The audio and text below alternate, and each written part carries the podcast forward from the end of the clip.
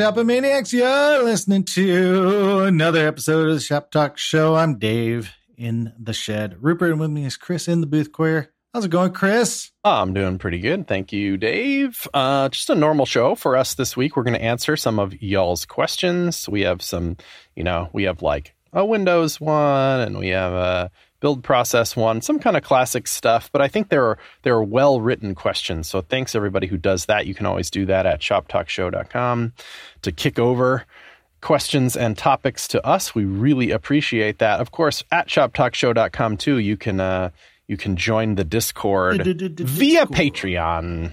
So I'm afraid it's a it's a paid thing, but our community there is very strong, and uh, we would love to have you as well. I mention it t- t- on today because today, as we record, we got threads, and we're all like pretty. I mean, mostly stoked about the idea that Discord the has hot, threads. The hot new feature of Discord is threads, and Shop Talk Show has it now. Uh, it's it's exciting because threading was brutal. Like, because you'd get like replies from like six days ago or whatever, you know, like uh, and you're just like, what are they? What's this reply related to? And then now you're going up and down the the stream, but I don't know because you kind of know when something's a big breakout topic or something, you know, like like whatever. Yeah. How do you feel about the idea that you have to name a thread? I don't I actually don't even know if you have to, but it really prompts you to name one. Do you like that, or is that weird?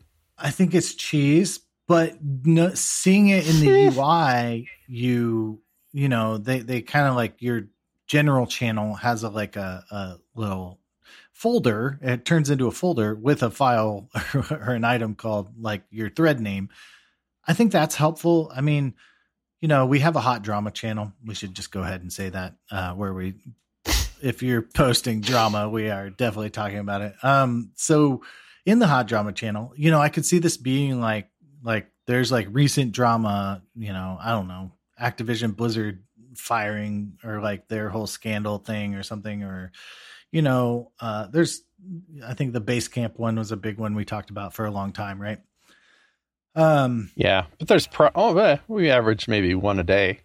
There's the the old main character of the day not on twitter but just uh, anywhere. Yeah yeah and i in you know, I, lately, like this may dovetail into some stuff we're talking about today, but like the like Safari stuff that's going around, you know, there's a lot of articles and stuff. But but if you could like hop in and see what people are talking about from the named thread, you know, like this is the Safari thread, like that would be kind of cool, you know, or or like I, I think like I don't know, you get a high level overview of what people are talking about, you know, just just by naming a channel, and then. Uh, you know, we'll see about it disappearing. That could be cool too, you know, but maybe that gets sad when they go away. But, you know, I, I don't know. I, we just it, also this is day one, so like you know how software evolves. Mm-hmm. Well, I would I would highly suspect that this evolves. Um, but yeah, I am just a big fan of Discord. Any, I used, to, I remember that I was part of like a local community thing that was on Discord, and this was before I used Discord much. And I'm like, why do we have to be on Discord? Man, man, man, I use Slack for everything. Let's move to Slack, and we did. I like f- strong armed it over to Slack, and now I'm like, um, hello, same guy. Could we move this back to Biz Discord? Yeah, about that. um, yeah. No, I'm I'm with you. Uh, it's I don't Discord for me, because uh, I've got Slack dialed in. I'm kind of too good at Slack, Chris. I ignore the hell out of it. Um, and um, so I'm pretty good at Slack. And so it, to the point, like my D and D group, like messaged me on the weekend. They're like, "Hey, we're starting like a, a, half hour early," and I missed it entirely, Chris. I don't check Slack on weekends Aww. whatsoever. I'm like out. I'm ghosted. No notifications on any device. Like I'm out. Uh, but I showed up to D and D 30 minutes late. So whoops, you know that would have been good to know. But yeah, I mean, I guess you could fine tune it so just that channel maybe. Yeah, but I'm like in one where I'm in like a uh, a uh, it's the Lone Star Overwatch Outlaws esports club or whatever. It's yeah. the, it's the Austin and it's a Slack. Esports, yeah, Austin esports group basically. and it's a or it's in a it's in Discord, and it's really noisy, because Oh. it's people from Houston and Austin and Dallas and stuff, and but it, in San Antonio, but they're like, you know, and people just be like, "Hey, Austin, what are we all?" You know, because they're all twenty years old, right? And so they're all like, "Hey, we hanging out tonight? We getting tacos, buddies?" And I'm like. No, I have kids, dude, and a mortgage. I'm not doing that. So, anyway, Yeah, the noi- the noisy thing is is a big deal. That you know, like you, if you pop into a new channel and it's too noisy, I, I'm immediately like, I can, I can't, I can't hang out here. I can't. My, but maybe threads will help that to some degree. But uh, largely, I think I just I, like I'm, I'm a small fish in a big pond, and I can't. I'm I'm so big. I'm so like I'm in the Eleventy channel too. Eleventy is great. Obviously, they have like a meetup now, like kind of an Eleventy meetup. That's pretty cool. yeah, And they have a dev team channel, uh, and I'm in that for some reason. I'm not on the dev, but what maybe I am. I don't know. But um, I, I really wish there was like a help channel, you know, and maybe I could ask for it or if I was more involved. But like, how poppin' is it? I feel like I joined it for a little while, and then it was like dead zo in there, and I was like, you know, eh. it's it's on and off. It, it's kind of like like when people need help, they'll hop in and ask for help, and that's like, and you know, the lack of threading and stuff like that that makes like help is hard, right? Like, because you're like, I need help about this, but then right. 70 messages later, there's my answer or something like that. But I'm just like, oh, if there was like a help channel, that'd be bomb, you know? So like, I don't know, I'm big into like manicuring, uh, manicuring uh communities. But i also feel like with the shop talk discord like we should cap it out at like 120 or something. Like that's like max number of people ever that will ever be in there or something. Ah, that's a great idea. Yeah, because like yeah. you don't you don't want to deal with people. Let's let's not deal with people you know? Like people are great but like like you have too many people it becomes too noisy then you're just like i don't know what's going on I'm, who am i talking i'm talking to 20 people at the same time It's the bigger the channel, the worse it, or the bigger the community, the worse it is. I mean, that I think that on a large scale is what happened to web design and development. There's just it, back in the day, there was less people that did it. It was a tighter knit community. The the conversation was thick. The positivity was high. Now there's now there's millions and millions of us, and it's a it's turned toxic, and I, there's no turning back. yeah It's just the way it is. Yeah. That's a that's a very bummery thing to say. It's not like, but what can be positive then is to fracture off to make smaller ones that that are positive. You know. you can have like a system of moderators too that that kind of help enforce everything you know but it, it's hard work man so uh, it's Yeah, because there's some to just be like, I'm just going to fight the bad. But I think a good moderator is mostly because they encourage the good. You know, they're kicking off conversations, they're grabbing people's arms and pulling them into it, and making things, f- making people feel welcome very like aggressively. yeah yeah i saw actually an Yeah. app that does this it's called donut have you heard of that donut it's it's for your slacks um uh, but it basically is like a a bot for a water cooler channel and and it i saw i heard about it from uh chris over at uh netlify and um it yeah chris Bach. Bach was kind of singing praises i guess or just saying like hey this is kind of useful but it's sort of like like it's a bot that's you know and it'll like set up sort of like little one-on-one groups or not like or like small groups like coffee dates or whatever sort of thing so like just hang out and have coffee Yeah. they'll kind of like have like this you know like a cool like it, it's basically like a water cooler bot. So it, it basically peppers in topics or conversations like hey anyone traveled anywhere cool or whatever? you know and just let people share and so i don't know. I, I just thought that was kind of cool like from a community aspect like it, it kind of basically like hops in and, and sort of says like hey anyone got any cool stories about this? you know and, and lets people who share that maybe otherwise wouldn't or something like that so that's Yeah. I like that because there's just quiet people that are only quiet because it's like part of their personality, but it doesn't mean they don't have anything to say. And just the slightest little nudge towards saying something can work. Yeah. yeah, it's it's cool and I don't know, virtual virtual communities and virtual offices, which now that's going to be normal. um, uh, Yeah. Like- yeah.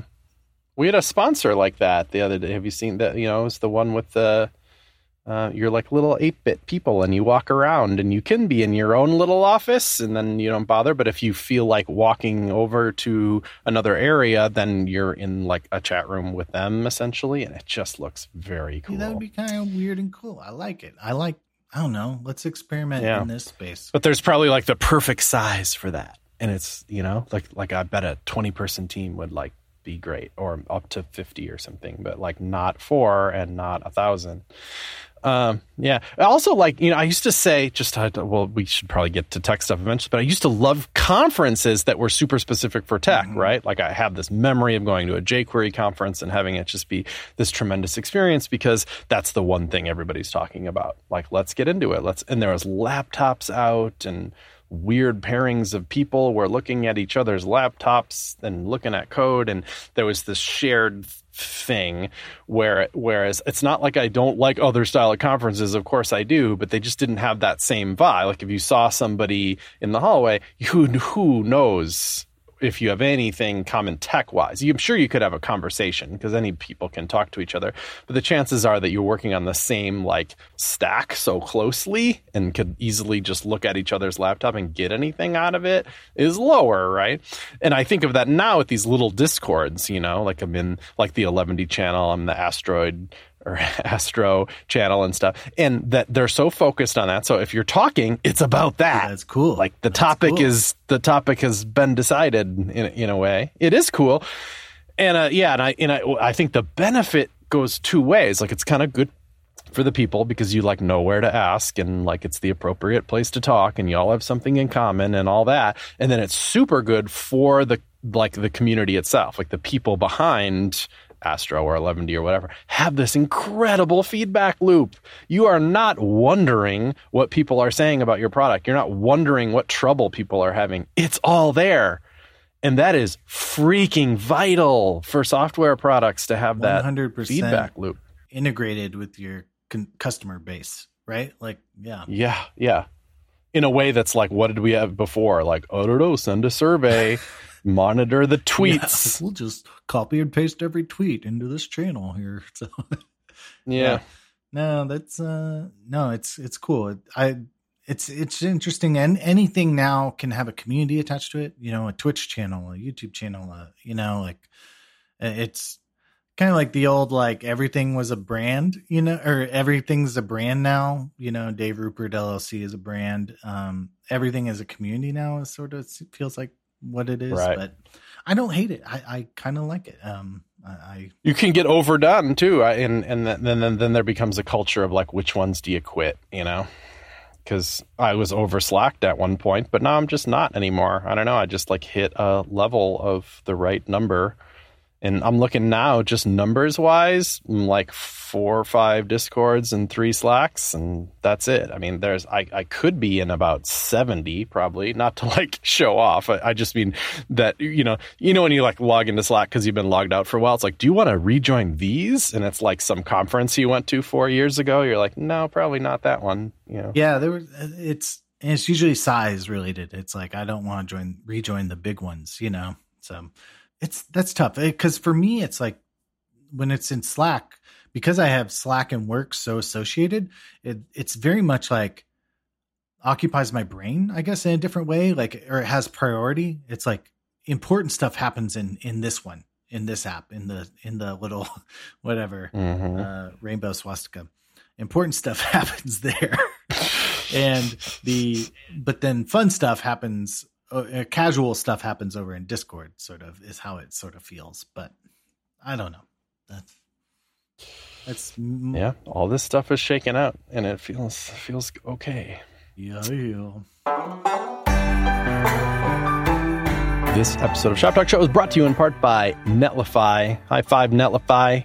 Jamstack, hostess with the mostest. You know, you can uh, serve all your all your like static as a base sites on Netlify, and it has this amazing developer experience for doing that. But the word Jamstack really means doing more. You know, like that you have access to form processing and cloud functions and all kinds of fancy stuff that Netlify can do. In fact, I was doing a screencast the other day with a dev evangelist from DataStax, which makes like a cloud function based Apache Cassandra, which is like the very fancy database scalable system that, you know, every big, big, big, big company with big data needs uses like Netflix, for example, right? So they have hosted Apache Cassandra that does fancy stuff like have GraphQL and REST APIs and stuff that they help you with. It's a pretty cool product.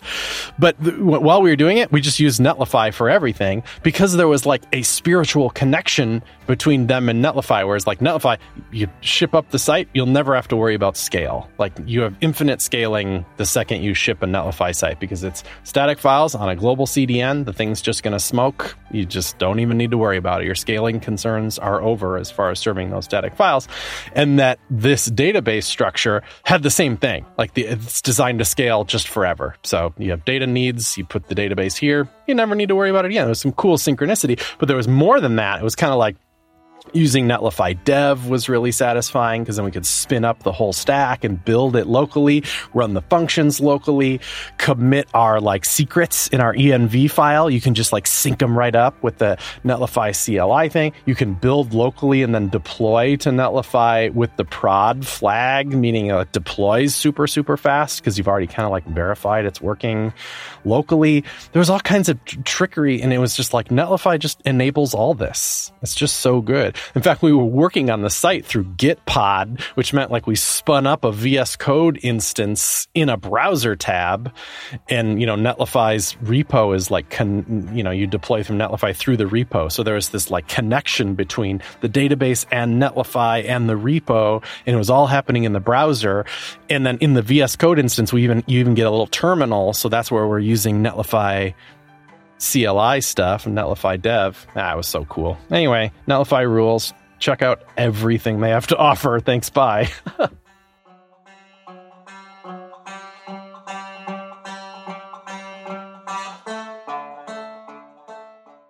Chris F writes in this is more of a question for Dave, so I'll just read it for your pleasure. Can you give me any specifics on what made working on a Windows machine versus a Mac machine or Linux machine more complicated? I'm thinking of going full PC because I enjoy the hardware, the building, the customization, the customization, the sheer power of PCs. But I, uh, I just thought I'd ask if there's anything that stands out. You know, like I tried WSL in the past and it wasn't that great, and yeah, you know. Uh, so the answer for me is Puppeteer Core. Done. Uh, is it still that one thing? One thing. Oh, I and I think it gets fixed in Windows 11 and WSL 3, which is coming out, I guess, in the fall or so. Um, but wait, that wasn't a last domino or anything. It was just one giant domino. yeah, from a technical perspective, yeah. Uh, like there was also like as another issue where like the email client was just busted, wouldn't check Google accounts for two months, three months. You you write and, and all the Windows help is so bogus. Like you go on to Microsoft forums and you know uh, and, and you're like, I have a problem. And they're like, Did you try reformatting the hard drive? It's like, yeah, I did actually, and it didn't work. And now I'm just in a worse Jeez. spot. I'm now I'm double mad.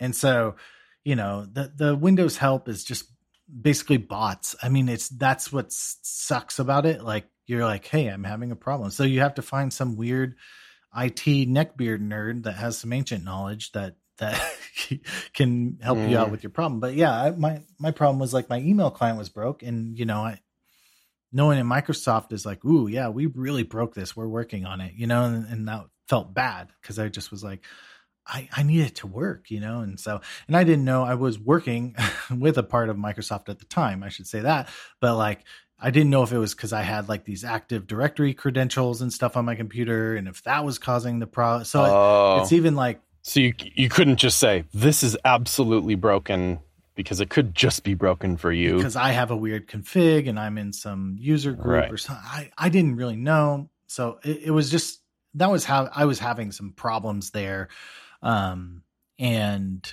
yeah. So anyway, Puppeteer Core. That's why I don't use it. if it gets fixed, and the problem was Puppeteer likes to spawn up a browser and then like whatever, drive it, take a screenshot of it, whatever you're you're doing in Puppeteer, whatever Yeah. you're scripting. Um, WSL or Puppeteer Core can't find Chrome, even though there's Chrome on Windows or whatever. And there should be a way to bridge to use Chrome on Windows. Like that should actually be fine because of how Microsoft has integrated that. Uh, and I think it works in Big Puppeteer if you can specify your thing. But there's a, a bug or a config area in Puppeteer Core where it couldn't like go and do that bridge. It was looking for a Linux version when you couldn't get the Linux version. Yeah, All to say, a lot. the I think um new W- WSL3 is getting better support for windowed apps so you can just like run whatever Chrome Linux Chrome and it'll just pop up and work. So it's getting an X Hmm. server I believe is what it's called. So um so that's cool and I think it's going to work but but yeah, I was just that was the one thing I would honestly switch. I have a terrible time with my Macintosh every morning. I open it, I hit, I pat, tap tap tap on the space bar to get the the screen to show up. It doesn't show up, Chris. So I have to open the Oh, laptop you- clam, do the login, you know, type in on the laptop on top of my keyboard. That sucks. And then I have to like, you know, hopefully it turns on. If it doesn't turn on, I can't just restart. I have to shut down the computer and then turn it back on. Oh and my then god. my monitors decide they work. And then I can close the laptop and then I can get in. Yeah, I've heard closed laptops is just a perennial. I just You just you have know, it open I don't the side. experience it because I just I never close it because I am so nervous about that, and I Maybe actually use the, thing. open screen maybe anyway. That's the, maybe that's my fault. Is I ha- I I'm going too minimalist. So that might be my issue. Well, if it's still, I mean, could you? The problem with leaving it open is you can't leave it open and say, "Please don't use this monitor." You know, if it's open, that's a, it's open. So Really. So I I, Yeah.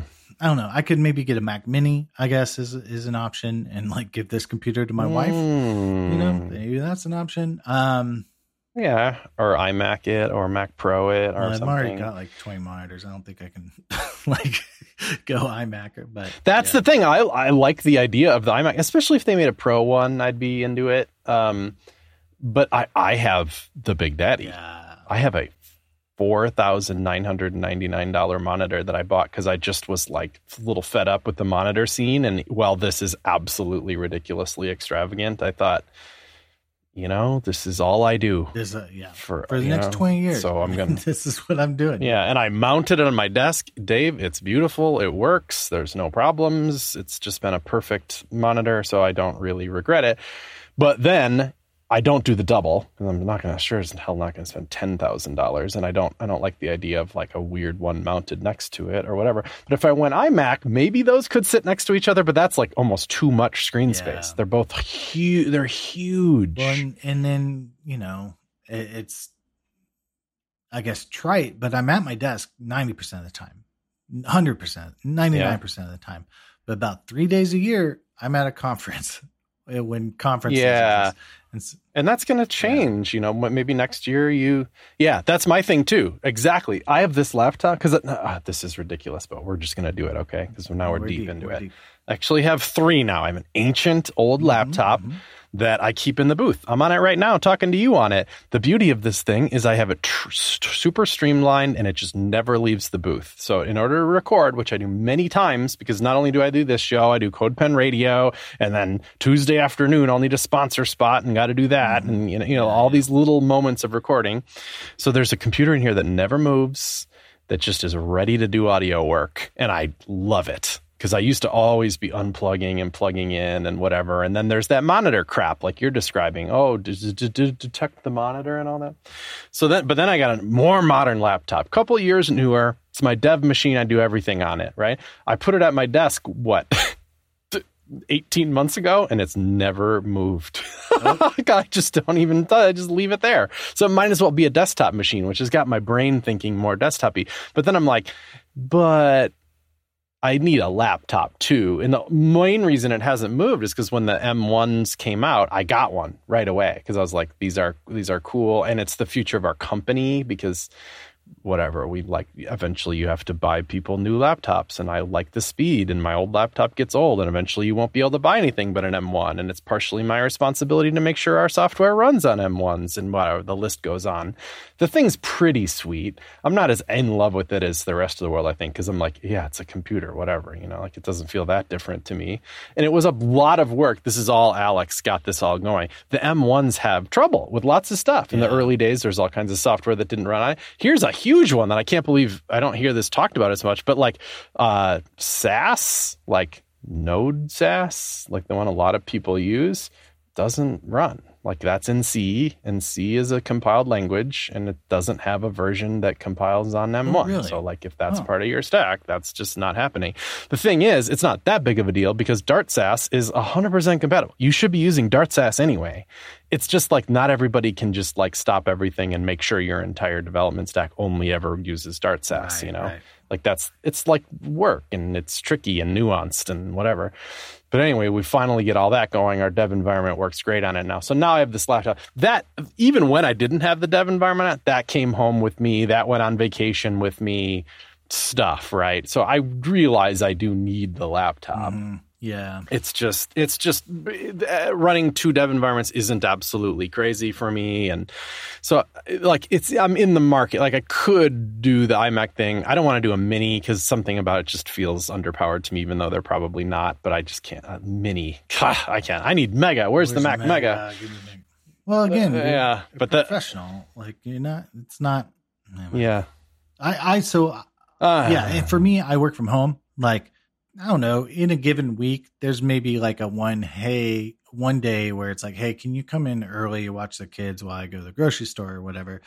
Because taking kids to the grocery store during a pandemic sucks, you know? So, so you like, I, you know, occasionally I'll just have to like roll in with my laptop and finish up work or whatever. So th- that's, I don't know. That seems like a, mm, don't know. It seems like a must have. So unfortunately, I, I but anyway, so I guess back to so when the new one drops, the 16 incher, you don't have an M1 yet, do you? Right? Yeah, no. I'm the Pro. Oh, M1. you do. And yeah, I think I'm still on Linux or sorry, Intel Node. Like like I installed from Homebrew in Intel mode or whatever. Yeah. And so I think one of my like August projects when this current project wraps up is like just delete my whole environment and start over on M1 node because I know it's faster. But I think like all the a lot of the bugs have maybe shaken out. So, um, so we'll see. Yeah, it seems it seems better. So we have the same machine, but I bought that almost kind of like knowing that this this one in the booth is going to die. And yeah. anyway, uh, anyway, this three laptop setup I have is so ridiculously extravagant, but I love it. So whatever, I'm sticking with it probably. Yeah. Uh, but I probably then will buy the 16 inch because that's the real pro beast. It'll probably be M2 or M1X or whatever it is. And now that we have all the problems solved, that's going to be my main dev machine almost for sure. Now I have four. One of them's got to go. Yeah. I don't well, know. Of you know what? Are you going to do it? Do you think you'll do it? Get the 16er? I probably will just for more power or whatever longevity. More yeah, tim tim yeah. the tool man or, or, or more power but um, i i but that's just i don't know that that's a but I, I may not. I mean i'm i'm as i get older i'm like less into the like gotta get the new gotta get the new but um yeah a little less satisfying over time isn't it? But i would i would consider it um i would think about it the um yeah, uh, but uh, back to this question, like I think Windows is great. I mean, I think you can install all that stuff, pull down. I think he's saying he works in Vue and and npm and stuff like that. Yeah. Pull your projects down, run the tests. That would be what I'd say. If you can get through the tests, because a lot of your tests might run Puppeteer or something, or Cypress or something like that, and that may have some of the same problems. But I think if your tests work, like you're you're in good gold. You can go like the problem I had, I was like tests didn't work on a project I was trying to work on, and and it was frustrating. So and and it was, I was at a in a season of frustration where a twelve hundred dollar get me out of jail card felt fine. So so I but I would yeah honestly if if it was like you had to pick one, I would probably pick my PC. So Yeah. I would go back to my PC Cool. because And if you and if Chris is saying, you know what, I like the Gmail web client. That's what I use every day for my life, so that will never be a problem. And I know what Puppeteer is, but I know that I will never care or ever use it for anything. You're saying like then Windows is going to be dreamy for Windows you. is a dream. It's really good. The new terminal is BA, man. It whips iTerm and Mac Yeah. terminal like kicks their butt. Uh do you use what? Do you use ZSH? Is that you totally thing that can. You can on- use ZSH. I Yeah. think I, I was just on regular Ubuntu shell. So like bash, you know, Yeah. vanilla. But that's what's weird too, is like you don't have homebrew. And so that's like another issue with not issue, quote unquote, but like What do you have instead? Nothing. nothing apt, which comes in Ubuntu. So like you'd say apt install node or whatever. Uh, and there can be some quality issues there, like you're you're not actually getting node, you just got the node. Uh, you just made your computers think it has node, but it didn't install node. So there's a few things like that, but like, um, but it, it's it's cool. Like I, I actually prefer that to the Mac thing, where you're like, okay, I have to use this third party brew thing and brew is you know the recipes get out of whack or whatever sometimes and you know i think i tried to update it the other day and just gave up because i just was like well it's taking too long so i'm out of here. Um so there's you know anyway it, it's great. I i i wish i could be using it is what i want to say. So there's a lot i like about windows and there's some there's great stuff about mac but man Every morning I start at my computer and it leaves a bad taste in my mouth. I just want to throw it out the window. I wish you could solve that one thing because it seems like such a kind of trivial thing that like is specific to you that doesn't seem like it has to be that way. That sucks. It's weird. I mean, I plug into a Thunderbolt here. I'll give the setup so some internet wizards can figure it out. I plug my computer into a $300 Thun- Elgato Thunderbolt 3 Pro dock that has USB C out to the monitor. Okay. USB C. Yes. I, I plugged it into the little thing that has a picture of a monitor going out to the monitor. so that's Thunderbolt three as well, 3 probably. display port. So that's like going up to the display. The display sometimes it recognizes it. I think it recognizes it plugged in, but it never mounts up the display. So that's the issue there. And then there's like another whole other system where I USB out of the monitor and I use this little adapter to get DisplayLink, which is how you get two displays going on the M1. And I DisplayLink over HDMI to the second monitor. So Okay, that part doesn't seem busted. It, what seems busted is the is the keyboard, right? Have you tried? Maybe the keyboard goes right to the computer rather than to the hub. Ooh, maybe I, I could maybe do that. But but the what's I plug in the keyboard or plug in the Mac to the dock, right? Using the, Yeah. the USB cable that has a lightning bolt on it. It's the correct one. Does it have a lightning bolt and and a And number, three? Because I And a have number three and a lightning it does have a number three. Okay. and then my and my keyboard will light up and it says oh okay. we got a buddy so it, lights up Yeah. so hmm i don't know every morning chris i wake up But if you hit the if you the perfect scenario is you hit the keyboard and all the monitors turn on and it's ready yeah to go. and my watch logs me in Because that especially because those M1s are supposed to turn on just insta fast. Uh-huh. yeah yeah but instead i have to reboot the whole computer hard reboot So yeah i know Sucks. mac sucks Beep, beep, beep, beep. So, Is it the freaking dock? Uh, I. Tell me, Chris, dock. You should get because the cal- a three hundred dollar dock, you would think that would be three hundred dollars worth of good. Yeah, and Elgato is good stuff. Usually, It's- it's the CalDigit is the, the is the primary dock. Cal though. Digit's Yeah. the one, but like, okay, like what if I spend five hundred dollars on That's the a three hundred dollar yeah, mistake. If I spent yeah. five hundred dollars on the CalDigit. Yeah, shame on me for buying the wrong three hundred dollar product to connect my computer to a fucking monitor. Okay, but like, Yeah, like that's that's Mac for you. So you did it wrong. Sorry, it doesn't work. But okay, let's say I fix that. If I fix that, what? And this isn't the only dock I bought. I bought like three or four other docks trying them out. So like Oh, I no. tried everything but the CalDigit, and you can't buy the CalDigit. It's sold out to like twenty ninety. So like Oh no, is it really? Oh, that sucks. So uh, maybe I'll get the big old honker CalDigit and solve my problem, but I don't think it'll solve the problem. I don't, I don't think it even. I don't think I have a feeling that it won't Yeah. either because this Elgato dock is pretty sweet too. I bought I bought the um the MX thing M Okay. the the new one that Oh, where you plug the XLR mics into it, which I is I absolutely don't need, but I thought then I could go back to my SM7B Shure at the Yeah, desk okay. because you know not that I couldn't before. I'm just like I like the simplicity of it. The device is so slick. You just plug the mic thing into the back, the USB C over to the computer, and that's it.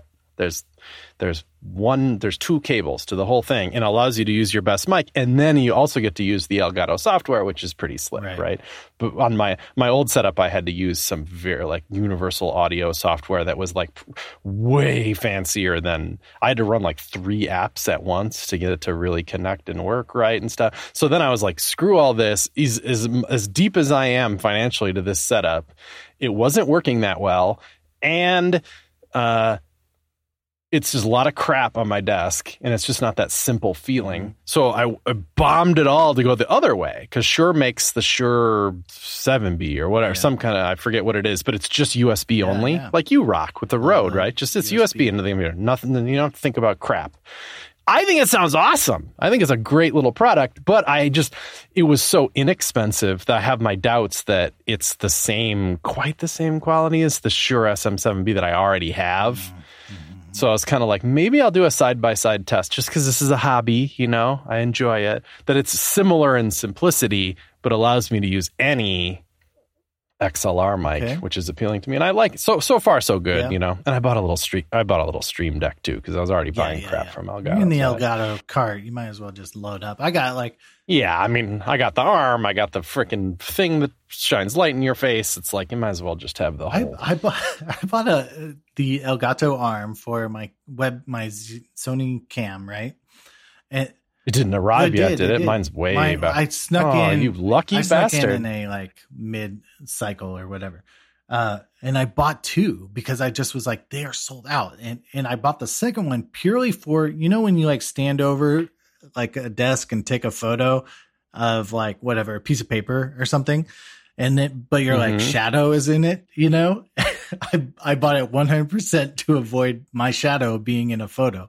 I mean, it'll, it'll still like have their shadow, but I just was like, I, I don't want, I don't want to like do the like stand over something to take a photo. So I'm gonna I'm gonna like set up a You're gonna mount your camera to yeah, it has like a phone camera, like a phone rig, you know, or I could do the camera mount, but like it's just like This is blowing my so mind. it's just Seriously? purely for 100% for taking photos of crap like physical objects because I do that from time to time and I hate seeing Yeah. a shadow in the photo. So anyway, oh my god, I love it. That's the best reason ever.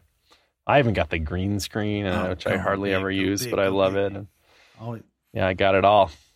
I do the Stream Deck though. I thought I could make use of. I was like, "There's got to be some cool," because it's just fun. All, all it is is a freaking keyboard with programmable buttons on it. That's all it is. You can, and they, they have little digital displays, so you can tell, and you can program and do anything you want when you press one of those buttons. I'm like, and I bought the littlest one. It's got six buttons on it, and I put, I got one button on there which just opens a web browser. It goes to CSSTricks.com, which is of course absolutely useless because you can no, do that with no, your fingers. You gotta do it with the device. That's But what else? Like I, I, I and then I struck out immediately because there was some ones that was like change the brightness, but it doesn't really work. And and uh, I immediately like, why did I buy this? Like I am not the audience for this. I have no, I have no other ideas for the other five buttons, and even the one button I have is useless. I would immediately do uh, scenes in OBS, or like, or or you could hook it up to your your Streamyard or whatever. So you're like, let's do, let's do present the guy's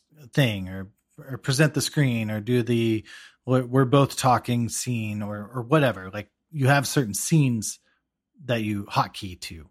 Like I, that would be one thing I'd do. Um, uh, a hang up button like for Slack oh, a hang up button for, Slack, or, for Zoom or whatever. Like just Zoom, like a yeah. bloop, like I'm out. Um, Ooh, I think that's like a, that's I juicy. think that's a must have. Uh, I think um, I don't even know what else. Uh, now I'm out of ideas, but Still, if you use OBS, that's like the main integration. It's got a million things for yeah, because even like, like, uh, like automating the like go live, just like, all right, now run my whatever intro pump up hype scene, and then tweet about it. You know, like, like do the start broadcast routine. You know, like, like wouldn't that be cool to automate? You know, like because how many Mhm. times are like have you started a thing and you're like, oh wait, I forgot to tweet about it or whatever. You know, like now we're actually going. Yeah. So okay. The Yeah. Twitter integration was scary to me. Is the the default button is uh it's like does the tweet. It doesn't like bring up a thing in which for you to tweet. Okay, it, it's like- like, API integrated. You press the button and it freaking tweets. It's out. Yeah. Yeah. I'm like, no, that's not No, good. no. Anyway, I just got it, so I'm being negative, Yeah, Nelly, but don't listen like to me. I'm sure I'll find it Three-year-old proof, you know, which is maybe what you Yeah. want in life, but like, yeah, certainly. nice job, honey. Now we're both on the internet live, and thousands of people are watching. So good job. It does a good job in making my desk look even nerdier, which was a That's goal. the, always the goal.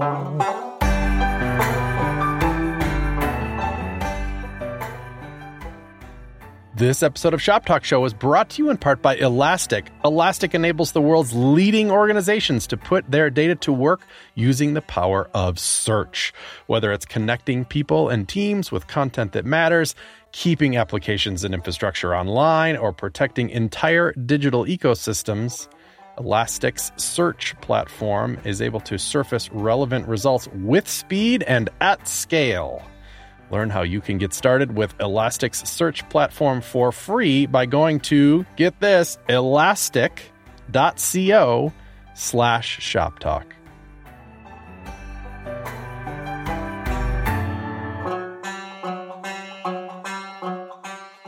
Sam Bigelow writes in I've heard you talk about building a site in raw HTML, CSS, and JavaScript without any build step. This confuses me.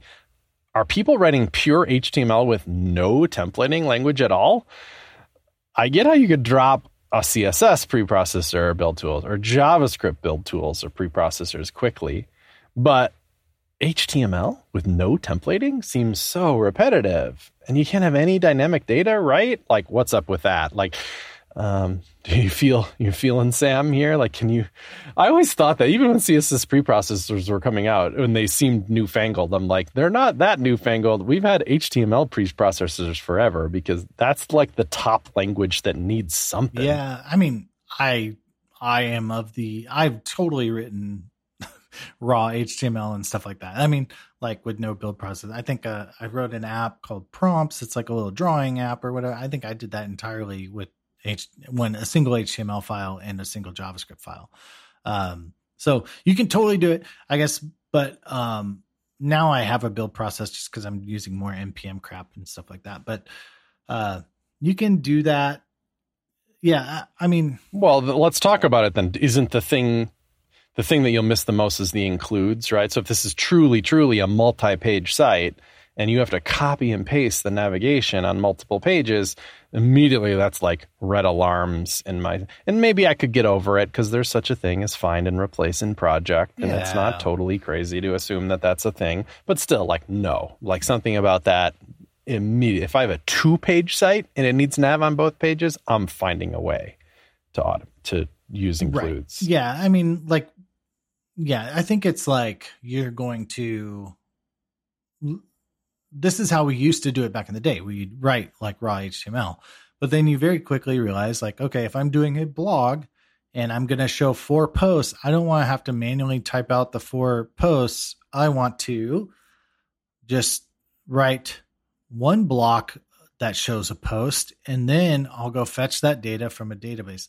Like, like that's how we got to databases and templating and stuff like that. And so then you'd reach for something like back in the day PHP, but now you have a bunch of different options that you can use. Um, so Eleventy emerging as the like kind of the the premier tool, I think, because it's just it can be so light. It can just be like, I just need some HTML help. I mean, that's a way to think about Eleventy period is just like, I just need a little HTML help.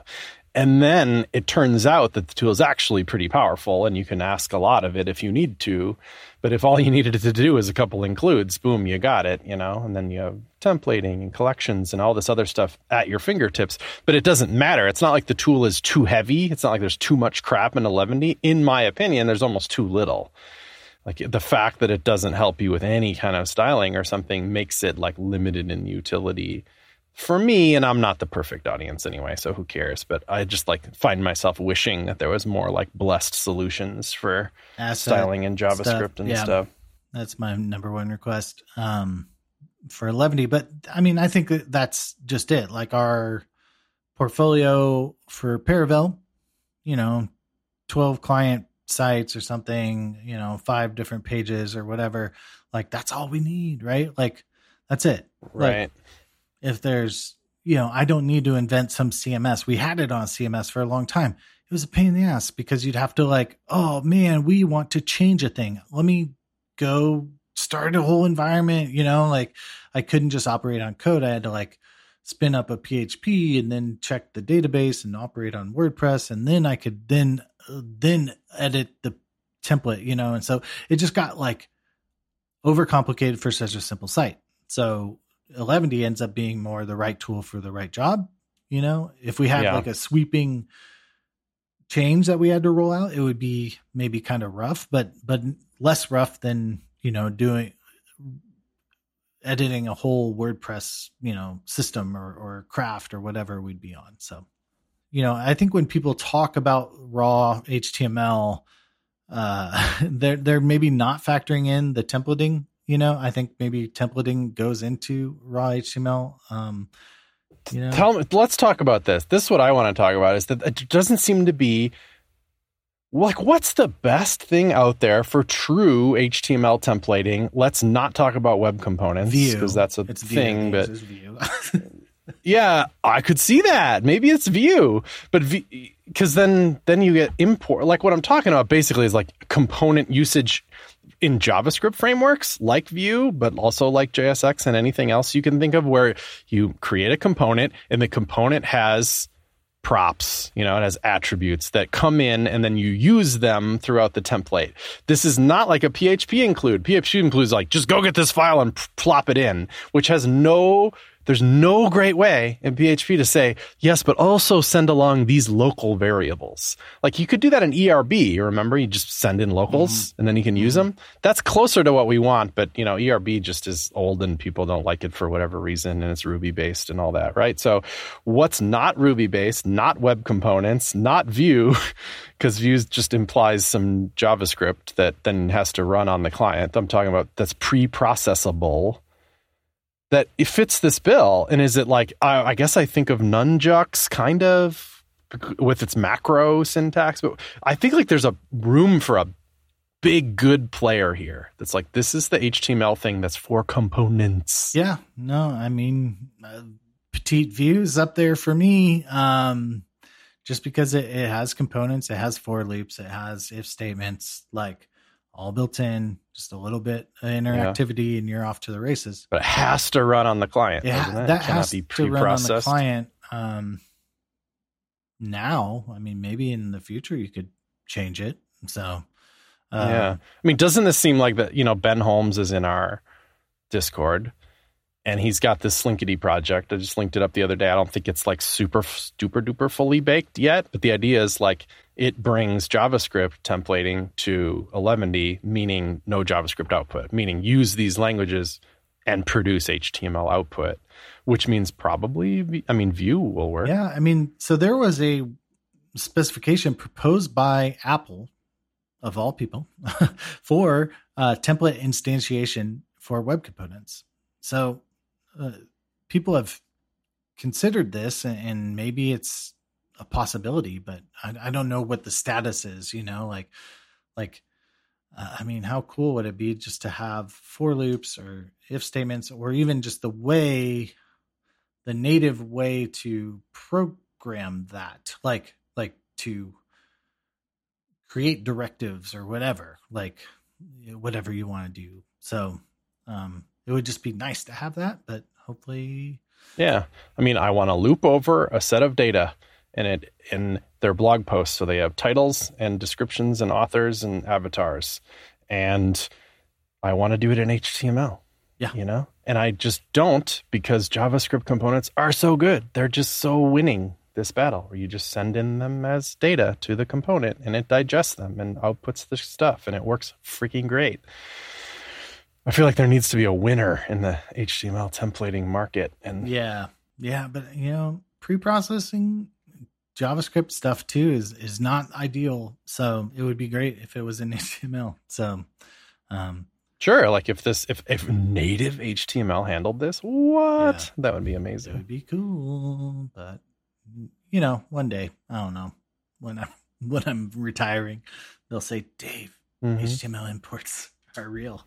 And I'll Yeah. be like, "My work here is done." Oh. and I'll just fade, fade out of existence.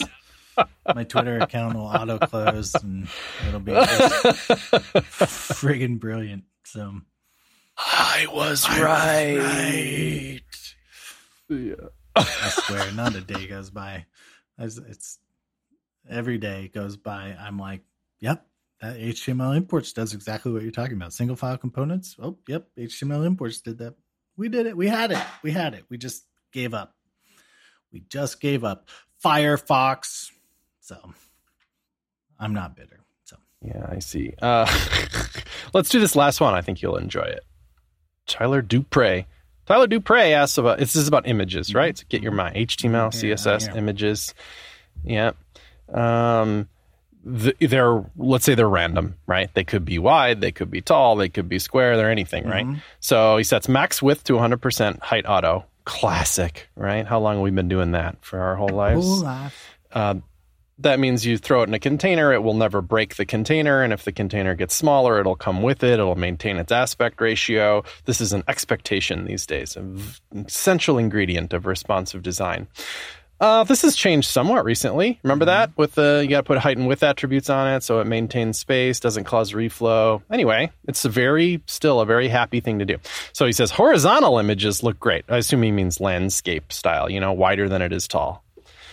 But then my client uploaded a vertical image. I'm assuming he means portrait, you know, and it was way too tall. If I could tell my client not to do that, you know, fine. But is there another way? If I set a max height as well as max width, I risk skewing the image, don't I? I can't set max height 100% anyway because the container doesn't have a fixed height. So, is there a reliable way to accommodate horizontal and vertical images? I'd prefer a CSS only solution if possible. No, there's. I, I don't. Do you have it? You have it. Well, kind of. I mean, isn't that what what is it called? Fit something? Fit content? Fit?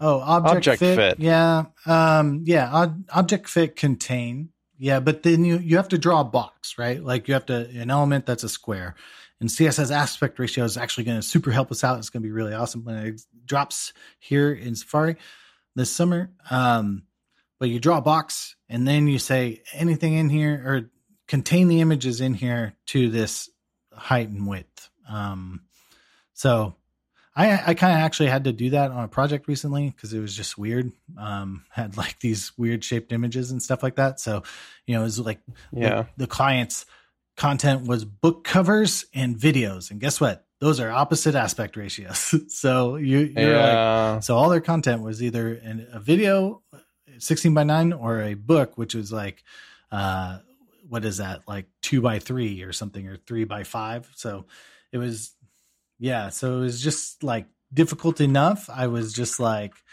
oh man, I think I'm like, I think I'm, I don't know. I, I it was difficult, but I I got it. So you can do that. So yeah, you just have to draw the box they're going in and then do stuff. If you're doing stuff behind the images or around or borders or whatever, now it gets a little bit more tricky and you're in you're in some I'd say let it. It sounds like you don't care if they're a little bit different from each other height wise, Yeah. right? So I'd say just set the maximum height. Like don't use 100%. Just say max height 500 pixels or something. Like mm-hmm. something reasonable that's not crazy. Then you have your choice between object fit contain, which is data, no data loss. It will fit in there and it will not skew it. yeah. It won't skew it. It'll just place it in there, which is weird to think. Like that's just, it's a little mind bending to know that there's a wider box that the actual IMG element is occupying, but the image is painted in a smaller portion of that, meaning straight up like transparent sides to it in the case of a portrait image. Like you could even set a background on the IMG and it'll show right through on those unused sides. Or you have the option of cover, which has data loss, right? It will still occupy that that whole space, but it'll chop off. In the case of a portrait image, it'll chop off the top and the bottom uh, kind of equally, I think. And I, I think you do have control over where, if you want it to chop only from the bottom or whatever. I think you do. I can't remember. But still, you have two choices there. Like, do you want to fill the space or do you want it to have no data loss? You have, you have some options there. I think that's going to work great for you, Tyler. I think that's the, the answer. But yeah, no, I think that will um, mostly work. Yeah. I would, does object fit, does it have like a anchor, like a, that's what I was just saying. I think it does. Let's find Object out quick. Fit origin. What? It doesn't look like it's part of object fit itself, though. Oh, oh object position. Object position. That's the one. Okay, so right. you can be like top center or like yeah. yeah. Yeah. So if you knew that the top center of your images is very important, you'd say object position top center. That way it'll chop off from the bottom, not the top. That's pretty important here. I think for like a picture of some flowers or whatever, that's fine. Just chop it off wherever. The killer here is if somebody like you have your object fit right, and your your square yeah. that you're sizing the image in, and then you have JavaScript run through and do that thing where it finds the most important thing on the page. You know, yeah. Oh, it's I've seen racist, this. Yeah, but whatever. Um, like it goes through and finds out what's the most important thing on the page. Uh, and then it sets object position and some parameters and then uh, like uh, and then it flips from like contain to cover or something like that so wouldn't right. that be cool I've seen it. I've seen even steps beyond this. For example, let's say you know where the center is and you know the size of the final box. Then for something like imgix or Cloudinary, you can alter alter the the URL such that it returns the image from the server at the exact size it needs. That way, you're not sending data across the pipe that is all just going to get cut off anyway. You know what I mean? So you're like you you you center it, you find the perfect place to crop the image, and then you crop it at the URL level so it's the most efficient possible way to see it. Even beyond this, I've seen. Have you seen that seam carving idea yeah. where it's like I need to serve a smaller version of this image, and it's hot air balloons on a blue sky. I know that I can like actually kind of carve out little vertical ish lines from in between the hot air balloons, maintain the spirit of the image, but you know, compress the the size of it. That, like, can I think there's JavaScript solutions, right? But could could it be in WASM and go really really fast? You know? Oh yeah, I mean that would be so cool. I mean the seam carving thing to me is a little like like da- dangerous ish because you're like manipulating. It's not just a crop at that point. It's like making a new image with AI. You know, weird. If Let's that thing got mad at you, let's get weird. Let's. Sure. I just, you know, I saw that Anthony Bourdain movie, and there's like one line where they synthesize his voice reading an email, which obviously they don't have audio of him reading an email because it's an email. He didn't read it. Yeah. And anyway, they didn't really disclose it properly all the way, and there's all kinds of outlash. It's to me, it feels similar to that. Like, I didn't take this photo. Yeah. yeah. Says the photographer. You know. Well, and I think there was, uh, you know, people photoshopped old Princess Leia into uh, one of the Star Wars, and you know, there's a lot of like, I don't think that's okay, you know, like using Carrie Fisher's whatever. I appreciate going full weird though, you know, like there's there's right and wrong times for this yeah. stuff. Yeah, I just I don't know. I, I think there's like like Tyler's saying it wouldn't work in my situation where like half of them are videos and half of them are books, you know, like that wouldn't work in my situation. But like yeah if you're if you just have like whatever portrait photography from your phone maybe it does work. Maybe you could get them all crunched down to a square. Maybe they all work. So let's wrap it up. This was a good episode. Thanks uh, everyone for writing in. Uh, we appreciate that. And um, be sure to star heart favorite up uh, this episode in your podcatcher choice. That's how people find out about the show. Follow us on Twitter at Shop Talk Show for tens of tweets a month and head over to the Discord. Join it. Come on. It's patreon.com slash Shop Talk Show. Limited, limited quantities available, apparently. So there you go. Uh, Chris, you got anything uh-huh. else you'd like to say? Oh, shoptalkshow.com.